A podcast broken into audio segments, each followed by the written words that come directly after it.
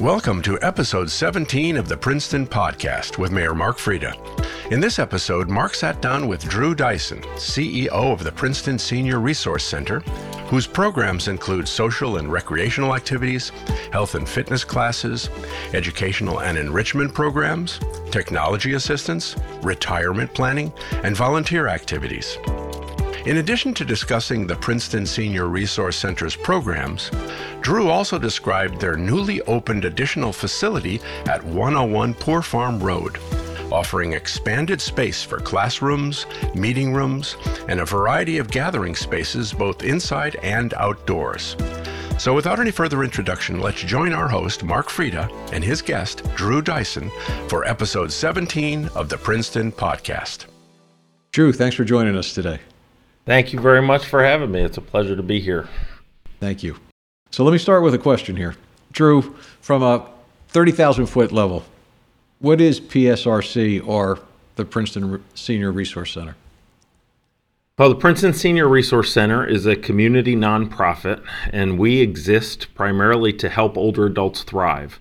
We have been in the Princeton community for uh, nearly 50 years. We started in 1974 out of Spruce Circle, uh, and we uh, exist to provide support and guidance to older adults and their families. Uh, we seek to provide vital human connections and compassionate social services as well as uh, dynamic lifelong learning opportunities and uh, meaningful volunteer programs for uh, people in the in the uh, retirement years of their lives. That's all. in a nut in a nutshell. In a nutshell. Um, Drew, how long have you been CEO at uh, Princeton Senior Resource Center now? So I came on board in March of 2019. So I uh, just started my fourth year. And thankfully, I had a year to settle in and get to know uh, people and staff and community before uh, before the pandemic uh, changed the world for all of us. So that is uh, that is when I began. Yeah, it's interesting. I've had some other recent podcasts with people, and a number of them had started literally a couple weeks or a couple months right before COVID. So you uh, you had a slight advantage. So. I was going to say having a full year always gave me uh, a little comfort, especially as I talked to some of my colleagues who started a week before the pandemic began. So yeah, yeah. Um, so here's here's a detail not everyone may yet be aware of, but you opened a, a second site to supplement the program space you have at the Suzanne Patterson Center, which is behind Monument Hall, um, and I guess the new site has offices and a learning center. Anyway, let me stop and you tell me all about it. Yeah, so we are delighted to open the Nancy S. Klath Center for Lifelong Learning at uh, 101 Poor Farm Road in Princeton.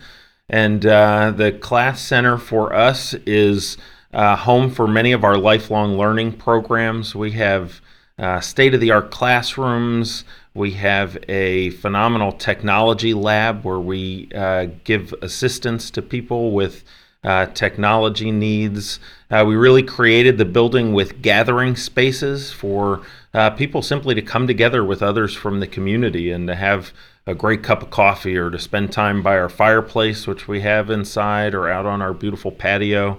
Uh, so it's a, a, building that has been something we've talked about for a long time. Uh, it's been in our minutes for about 15 years uh, the need for additional space for our programs. And so uh, the Klath Center is a phenomenal addition to the community, we believe. Yeah, it's pretty impressive what you've done in that building. Uh, I'm actually pretty familiar with the building because a, a place I used to work years ago actually rented the that, that same building that, that you now have. Um, so it looked uh, it looked a lot different back then, and so uh, it's nice to see all the upgrades and, and what a beautiful space you have turned it into. Well, if I can uh, just say really quickly, we had a phenomenal architecture team uh, with Terry Smith and Juliet Richardson, and we had great builders. And really, together, we saw a vision for what was, you know, really a standard office building and converted it into this lifelong learning center that I think virtually every time somebody comes to see it, they they can't believe that this was just an office building and the beauty of the space with our gathering spaces and fireplace and lounge and classrooms uh, really did transform this space. Yeah. So how, how did you pick that site compared to maybe other th- places you looked at? So when I began in March of 2019, uh, by June we had appointed, knowing that this is something the board had been working on, uh, we appointed a building task force, and our primary commitment uh, was to stay in Princeton. Uh, you know, we had previously looked uh, at places all over in, in different communities, but we decided it was important for us to remain in Princeton.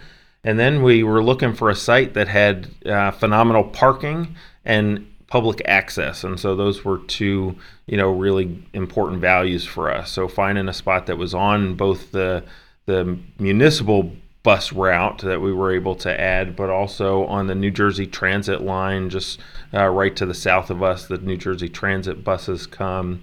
And then parking, almost 200 parking spaces out here, which people have been to our programs previously, and the, the crowd that builds at, at Monument Hall knows that it's you know often difficult to find parking. And so, you know, having parking access was important for us as well. Yeah, well, it's interesting how successful many of your programs are, and that you draw so many people that you need to be worried about parking to that degree, right? So, I mean, that's Right. a, that's a good thing. That's a good Yep. problem. Yep. And we looked all over all over town. We looked at every every property available. We had a team that ran every lead to the ground. We looked at every building and really came to love this location, uh, not only for what the building could offer and the parking, but also it's just a beautiful setting. Trees all around us, and uh, able to design some outdoor spaces that uh, really take advantage of that. It, it is a nice setting. I, I'm reminded when you said that that um, when I worked in the building across the street on the corner of Mount Lucas and Poor Farm, uh, many times we'd have people from New York City come down, and it, you know, there's there's deer walking out there, there's uh, fruit trees, there's you know all kinds of nature happening all around you, and people Right. from New York would be looking, going, "Wait, what what, what is this place?" We actually, as we speak, we have geese nesting on our roof. So we uh, we have been lucky enough to be the recipients of uh, a couple that has uh, made their nest home on our roof, and uh, it's it's phenomenal to come to work every day and be greeted by the geese in the in the parking lot and on the roof. There you go. Um, all right, let's switch gears a little bit. What I like to do with people when we're talking to them during these podcasts is just ask a little bit about each person. So, um, you know, Drew, did you grow up around here or somewhere else? Where, Yeah, so I was born in Princeton at the old uh, Princeton Medical Center. Uh, my father uh, was the pastor of the United Methodist Church down on Vandeventer in the late 60s, early 70s in that time frame. And uh, so the, the first five years of my life were on Laurel Circle, uh, which many people are are familiar with. And so uh, this is Princeton has always been uh, home for us. We moved uh, when I was five, and then spent most of my childhood and adolescence at the Jersey Shore in Ocean Grove, and uh, have since been back to Princeton several times for uh, graduate school. So glad to uh, to be back again. that's great, seeing that you have roots here. That makes it, I think that's a nice thing. It is. It's been great. So, um, obviously, you had a life before the Senior Resource Center. So, where, where were you before you came here? Yeah, so prior to being in the nonprofit sector, I served as a clergy person in the United Methodist Church and, and continue to be uh, a clergy person. I just serve in a different way uh, now, but I served uh, local churches. I taught graduate school, theological school in Washington, D.C. Uh, and most recently, prior to coming on board, I was a what in our denomination we call a district superintendent, and I uh, served in the central New Jersey area, supervised about 65 churches uh, and clergy in that area, and so uh, that's what I was doing immediately before joining the staff, and I did that for about six years prior to joining PSRC. So, hearing that, I, I assume that you have a personality well suited to dealing with all the uh, varying different thoughts and opinions that come with being a, a nonprofit in Princeton. you know, I think that is, uh, yeah, I've been well well trained for that, and uh, you know, also, uh, you know, just have always had a great appreciation for people. One of the things uh, my mother taught me early on was the best thing in life to be successful is to be curious. So I really try and you know be curious about the people I meet. I want to hear their stories, and I think when when you take time to hear and get to know the people you're working with, you appreciate uh, you can appreciate the individual even if they have differing opinions. And I think that's you know important thing in the work that we do, but also in just civic life in general. No, I, I would agree. If you actually take the time to listen to people, um, which not everyone does, but if if we do, and actually right. hear what they're saying and take the time to get a little bit about their background and perspectives, you know, it, it kind of helps when you when you're having an exchange with somebody. If, I mean, if you have some idea where they're coming from and what their past experiences are, it just helps your level of understanding uh, so much. Absolutely. Yeah, so, I think that's that that is critical. There's our there there's our lesson for the day. yeah. um, so Drew, what are you able to do or offer at um at the 101 Poor Farm Road site that you could not do at the Suzanne Patterson Center? Yeah, so uh, like I said earlier, our board had been looking at and considering additional space for uh, nearly 15 years, and really we had simply uh, outgrown the space at Suzanne Patterson. So um, one of the things that we had been doing for uh, the last several years has been uh, renting space all over the community for our Evergreen Forum classes and other lifelong learning programs that we did. We often had to rent uh, several different facilities at the same time uh, as we were going. And so, you know, the primary thing is just the additional space. Uh, we also had, um, you know, very limited office space at uh, the Suzanne Patterson building. And so, you know, our staff was really crammed in and did excellent work. I always felt a little bit guilty because I had, you know, my own office, but then, you know, most other spaces we had two or three or four even people sharing a space and uh, was really crowded. So in this new building, uh, we have classrooms that are larger than any of the classrooms that we had previously. And uh, we are able to do a lecture hall that gives great sight lines for lectures. Our technology lab expanded fourfold. So we were we had um, converted a closet previously in Suzanne Patterson to become our technology lab. And uh, so that was pretty crowded. And now we have space to not only house the, the, the computers and other technology that we use in that space, but also to do uh, teaching and seminars on technology. Uh, the other thing that this space uh, really does for us at the Poor Farm Road location is to provide gathering spaces. Just really you know, as a place for the community to come and to relax, to have time before a class, after a class. We have several people who just just come to sit by the fireplace and read the newspaper and have a cup of coffee. Or yesterday we had uh, a group who had a class and they stayed for lunch and ate on our patio and they just had a great time together. So those kind of spaces we didn't have in the in the previous building. Now, having said that, you know, we still, you know, utilize the gymnasium for a lot of our uh, exercise classes, dance classes, our art classes are at the Suzanne Patterson building. And when we're in full force with things like our Evergreen Forum, the classroom spaces uh, is still in use as well. So uh, this location gives us a great supplement to that, and we're really uh, excited to be here.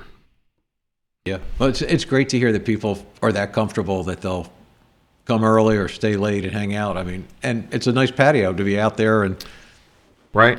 You know. Yeah, they had they had a great time. It was nice to you know see that put into use. We've got several things planned this uh, this spring and summer. We're going to do a, a, music on the patio series where we're just going to have some live music, and we've got a classical guitarist one week and a folk singer another week, and just to do some uh, things where people can get together and enjoy the space and um, spend time with friends and getting to know new people. So. Well, if I need a place to hide, I'm going to come sit on your patio. All right, that sounds great. I'm I'm often down there, Mark. I I kid you not. In the winter, when I was working on a grant proposal or something else, I would go and sit by the fireplace, and it just was a great place to think. And now I'm often, if I just need some 30 minutes of you know what I call strategic time or thinking time. I'll just go sit on the patio, and it's a great space to just clear your head and and get some uh, some good innovation going. So there you go. So, um, you know, let, us every group has been impacted by by COVID, obviously. So, I mean, during COVID, I, I believe that um, your organization had to pivot to, I guess, almost all online. But um, how, how'd you how'd you guys do that? And and uh, you know, just give us a little bit of, of what that was like. Yeah, that's a that's a great question. I know that every organization dealt with many of the the same challenges. So we realized right at the beginning of March of 2020, um, I think you know we really uh, led the way in some degree in terms of the need to shut down because of the the community that we serve, the population we serve, what we knew at the time about uh, COVID and older adults being among the most vulnerable, um, that it was important for us to really uh, value and prioritize the safety of our participants. So we uh, shut down pretty quickly um, at the beginning of March, and we pivoted online. And within two weeks, we were offering you know most of our classes in an online format. So we committed to a platform. So we for us it was Zoom. We committed to that platform. We did the the trainings, had our staff trained. We began to train, um, you know, volunteers. Uh, we took the time organizationally to teach the platform, and I think that was one of the things that was, you know, most important. So we had uh, in the first eight weeks of COVID, we taught about 700 older adults how to use Zoom with different platforms that they had. So I like to say uh, and tell people that those those first eight weeks for most of our staff and volunteers was like living a Saturday Night Live sketch. Uh, so if you picture that in your mind, we're just teaching people who are not familiar with the technology, you know, how to use that technology. And we had, you know, it, three months into COVID, I got one of the most uh, powerful letters that I received. It was a woman who was uh, in her mid 80s, and she told me the story about her hosting her family's Passover Seder on Zoom. And so she was writing to say thank you because not only was she able to participate in the things we offered, but because of the teaching that we gave, and one of our tech volunteers spent extra time to teach her, she was the host. And she said, There's lots of people in the family that could have hosted, but I'm always the host. And so just being able to do that was, uh, was so incredibly meaningful for her. And that for me, you know, is just exactly why we did what we did. It wasn't only about, hey, we need to teach people so that they can participate with us, but we knew that this is where the world was going to be headed for a long time, and uh, to teach people how they can be full participants in that. You know, zooming now is just a is a normal part of our vocabulary for many people, but at the beginning it wasn't, and uh, it was scary. And so, just offering that assistance was really important. And then the other thing is at the same time, realizing that a number of our constituents were not online and weren't able to be online for different reasons, whether it was the you know the cost of Wi-Fi or not having a device or simply not being comfortable with the technology. And so we uh, committed as a staff to regular telephonic check-ins with people. Just how are you doing? Is there anything we can do to help you? What are the needs that you have? and uh, and that was important. So while while going high tech, I, I used to say high tech and high touch. So yes, we have to go high tech, but we also have to remain in high touch with all of our constituents, not just through technology. Yeah, you know, I, th- I think that that whole effort to reach out so much, especially during a, a time period where the degree of isolation that people experienced was so so much higher. I mean, it's potentially so much higher than than right. usual, and you know, I mean, how many? I'm sure there were a number of groups and people that thought, hey, let's reach out to to others on a regular basis. But you know, you guys had a a, a program aimed at just that. So, I mean, when you yeah. think of all the good that you accomplished, I mean, that's just to be commended. Yeah, really well, is. thank you very much. And I will say, I think you know, Princeton has an extraordinary nonprofit and civic community, and one of the one of the best parts for me about um, that you see as a silver lining through the pandemic is the way the the nonprofit community, the churches, and uh, the the the council and others came together, and we uh, for almost uh, 15 months met on a weekly basis with agencies and nonprofits, and we were discussing, you know, everything from you know access to nutrition to covering uh, how do how do we do childcare and schooling really well? How do we talk about housing insecurity in the midst of a pandemic? And to see the way the agencies work together, and it's just you know, in, in the nonprofit world generally, there's often uh, a perception that there's a, a competition for resources. But I can honestly say in this community, there was such a coming together, and I am grateful for my colleagues across the board uh, because it was a commitment to the community and to the individuals. And uh, I think that's what was first and foremost in people's minds. Yeah, I mean, community is important. Um, so anyway, as we've seen, as we hopefully are moving on uh, and dealing with COVID, um, although I don't think it's ever going to disappear. But anyway, hmm. as we try to move on and deal with COVID, uh, and there's more in-person meetings and gatherings, you know, how is the Princeton Senior Resource Center delivering services and, and programs today versus not too long ago? Yeah, no, that's great. We um, we just started probably at the beginning of March to open up after the, the Omicron variant kind of pushed us back a little bit. In the beginning of March, we started to open up for uh, in-person programming, and you know we have things in the building every day, uh, groups that uh, gather or classes that are held, uh, and so we're beginning to see people come back to that and be comfortable uh, in that. Um, and at the same time, we made a commitment as a board to really developing the technology so that we can continue both virtual and hybrid programs. Because one of the things that we learned is that um, along the way, many people are ready to come back in person to events and programs, but many people aren't. And so we really needed to invest in the technology. And that's something we probably wouldn't have done to the same extent uh, that we did um, because of COVID. And that technology really gives us, you know, the chance to make sure our programs are accessible. We put hearing loops in all of our classrooms to help people with auditory issues. We have the hybrid technology, um, you know, and so we're we're just really trying to be thoughtful of op- offering programs for everyone. It's really important to us that we serve the entire community. So we want to serve those who are really anxious to come in person, and we've got things that are happening here. Uh, we put operable windows in this building, and if you've been in the building before, you know that wasn't something here, but in all of our spaces, we have operable windows, so there can be fresh air and, and a flow of air throughout the building. Um, and so uh, we're we're back in person. Our staff is in person. We're welcoming people here, but we're also working hard to provide things virtually and uh, in a hybrid format. Yeah, you know, I'm on the uh, your email distribution list, so I am just amazed at all the different things that you do offer. So, with that in mind, what what are your most popular programs or services?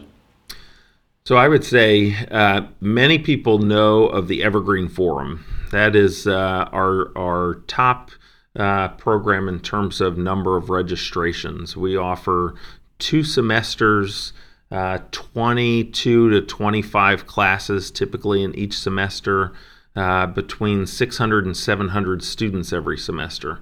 And those classes are taught by uh, retired faculty from different institutions, including Princeton, but also retired faculty from Rider and Rutgers and others, uh, some active faculty, some retired uh, folks in industry or in medicine. And the classes, what I love about Evergreen is, you know, they're they're not um, what some would define as kind of typical senior center programming. They're classes on political science and literature and the natural sciences and uh, we have uh, a class always on the Supreme Court and different views on on the Supreme Court, and so there's just uh, a, a, breadth of the Evergreen Forum. I think our Grandpals program is one of the things that also many people in Princeton know because we have, uh, right up until COVID, we've partnered an older adult reader with every kindergarten student in Princeton in the Princeton public school system, and they would read in the schools once a week. And that was just such a phenomenal program. We're, we're anxious to get that back when the schools are ready and people are ready to be uh, in person to that extent again. Uh, we've done some intergenerational programming. We're working now as a with a pen pal program with fourth graders who are uh, learning to write letters, and so you know our grandpals have converted to being pen pals, and we have a program with Corner House called Seniors for Seniors, where some of our uh, seniors are paired with uh, the high school seniors in their leadership program at Corner House, and that's a great program as well. And then I think most popular is our our support and guidance services. So one of the things that sets us apart from all of the senior centers in Mercer County and most throughout the state is we actually have a social service department. We have social workers on staff who are really committed to helping people walk through the challenges of aging. And so, you know, just the other day I sat with our director of social services, Sharon, and a family, and we were talking about, you know, the importance of of care. And this person wanted to stay in home and have care for their spouse. And uh, it was just a wonderful thing for me to see the way our social service team supports the community and can offer guidance and resource connection. it's a busy place. My gosh. It, it is a busy place. It's an incredible, incredible thing to be a part of, for sure. Yeah. So, um, all right, just disregard that I said I'm on your email list already, but yeah. So, how do I, how, how do I join the Princeton Resource, um, Princeton Senior Resource Center, or how do I take advantage of your services and programs? What's the the magic ways to to know what's going on? Yeah, so the best thing you could do, and thank you for the, the heads up, is to uh, just get on our email list. Go to our website. You can sign up for our email list. Uh, also, you can call us. Just give us a call here at the office. We'll connect you uh, with our email list. We send out our, our uh, newsletter both electronically and you can do a paper subscription if that's important for you. Uh, we'd love to send you a, uh, a paper copy of our newsletter uh, and and the website, and those are the best ways to kind of know what's going on. Uh, in terms of joining, we're not a membership-based organization, so we really it's really important for us that we are open to everyone. And when we think about that, you know, when I talk to to colleagues working with older adults in the community, we really serve uh, people who are 60 and above, and so that's people who are preparing for retirement, who are you know, early retirement, mid retirement, late retirement. We have at least three generations, and coming up will be bordering on four as the lifespan expands. Four generations of people that we serve at PSRC, and so there's something for everyone. There's no barriers to uh, to participation. We have programs that are free, programs that do cost, uh, but for our programs that cost, we have a very generous scholarship program as well. So we really want to eliminate the, the barriers for everyone. If you see something that you're interested in and it might uh, be a little too much in your budget, all you have to do is give us a call and we will uh, offer a scholarship to you to participate. So that's important for us as well. Yeah, and it's important for people to be able to to fully partake in in what you do. So, right. All right. So, how, how do people support? I mean, you're a nonprofit, right? So, how do we this is this is a plug out there, everybody listening. Yeah. So how do we help support you? What do we do to make sure you're successful financially?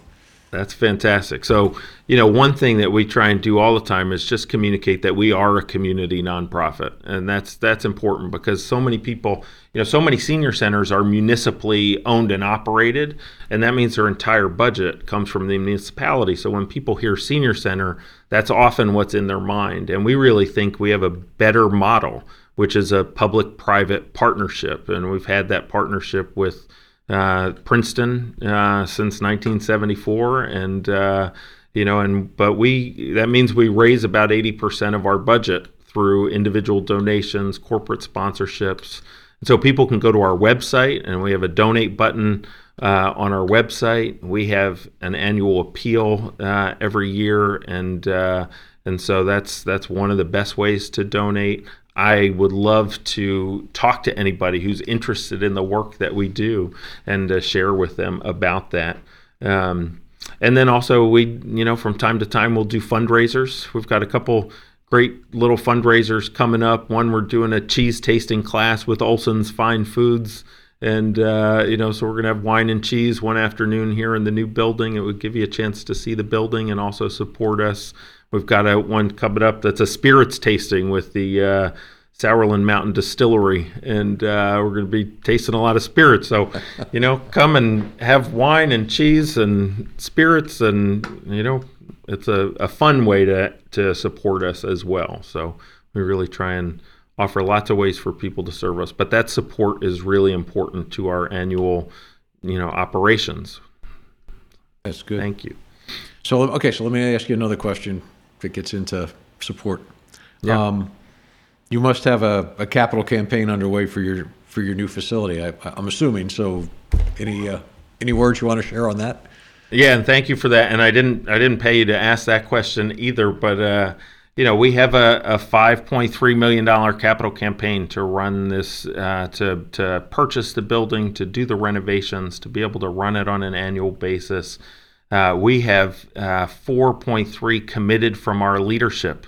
Uh, and we're just now launching our public phase of our capital campaign. We need to raise a million dollars from this community, uh, and I think we'll be able to do that. So we really would uh, encourage people to think about the fact that PSRC and this new facility is a community asset for Princeton that will be here for years to come. So even if you know you yourself are not in that older adult time frame, it's still something that that you will benefit from in the years to come. So consider uh, a gift to our capital campaign. I would love again to connect personally with folks who are interested. You can just call our offices and let us know that you're or send me an email directly. And uh, I'd be happy to give you a tour and tell you the details about the campaign. But we really do see this as a community asset and would invite the community to join us in, in making this a reality. I hear you. So, um, if if I'm looking you guys up on the web, I think it's uh, PrincetonSenior.org. Is that the right?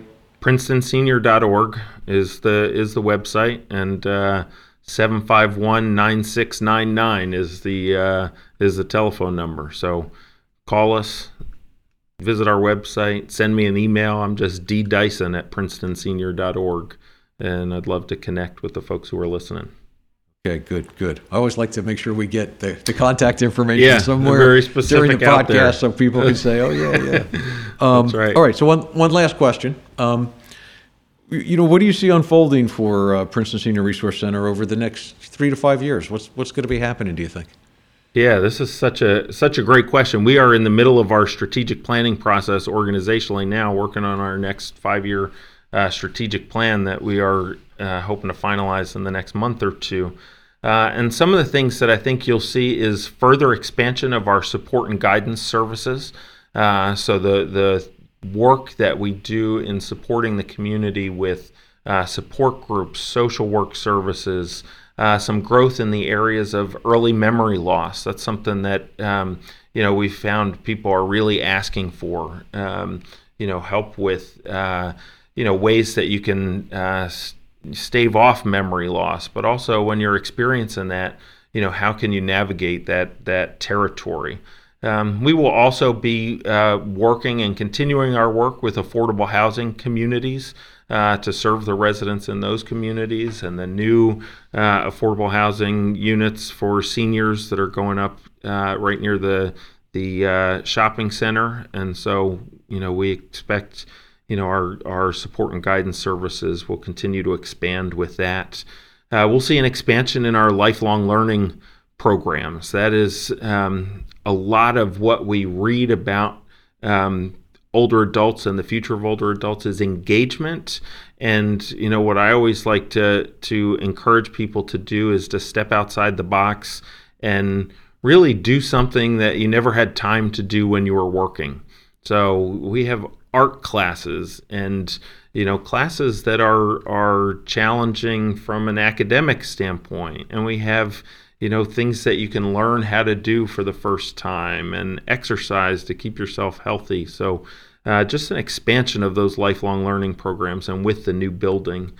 Uh, and then there'll be a lot of work on the virtual and hybrid space. Again to try and reach more people. One of the things that we found in covid that has been phenomenal Uh, and another one of those silver linings is uh, people who used to come to the senior center, but then you know now are homebound and they have home care, but they can they can log on to an event and they can participate in a class. So. Uh, residents of our community who just don't get out uh, as much as they were able to do previously. And uh, so, this virtual and hybrid uh, programming is going to be an important part of our future as well. So we can, can, can continue to connect with the greatest number of people. Good to hear. Thank you. So I just want to repeat your phone number one more time because I know a lot of places when you dial, you got to include the area code. So right. uh, 609 Yep. 751 9699. There we go. All right. Hey, Drew, thank you so much for sharing all this and thanks for being with us today. This was really good. I appreciate it. Mark, thank you very much. It's been great, and I appreciate the conversation. Thank you for joining us for episode 17 of the Princeton Podcast. Produced as a community service by HG Media, providing audio, video, and website design services here in Princeton since 1999. If you enjoyed this episode of the Princeton Podcast, please share it with your friends. And be sure to subscribe to us on Apple Podcasts, Spotify, Google, Stitcher, or wherever you listen to podcasts.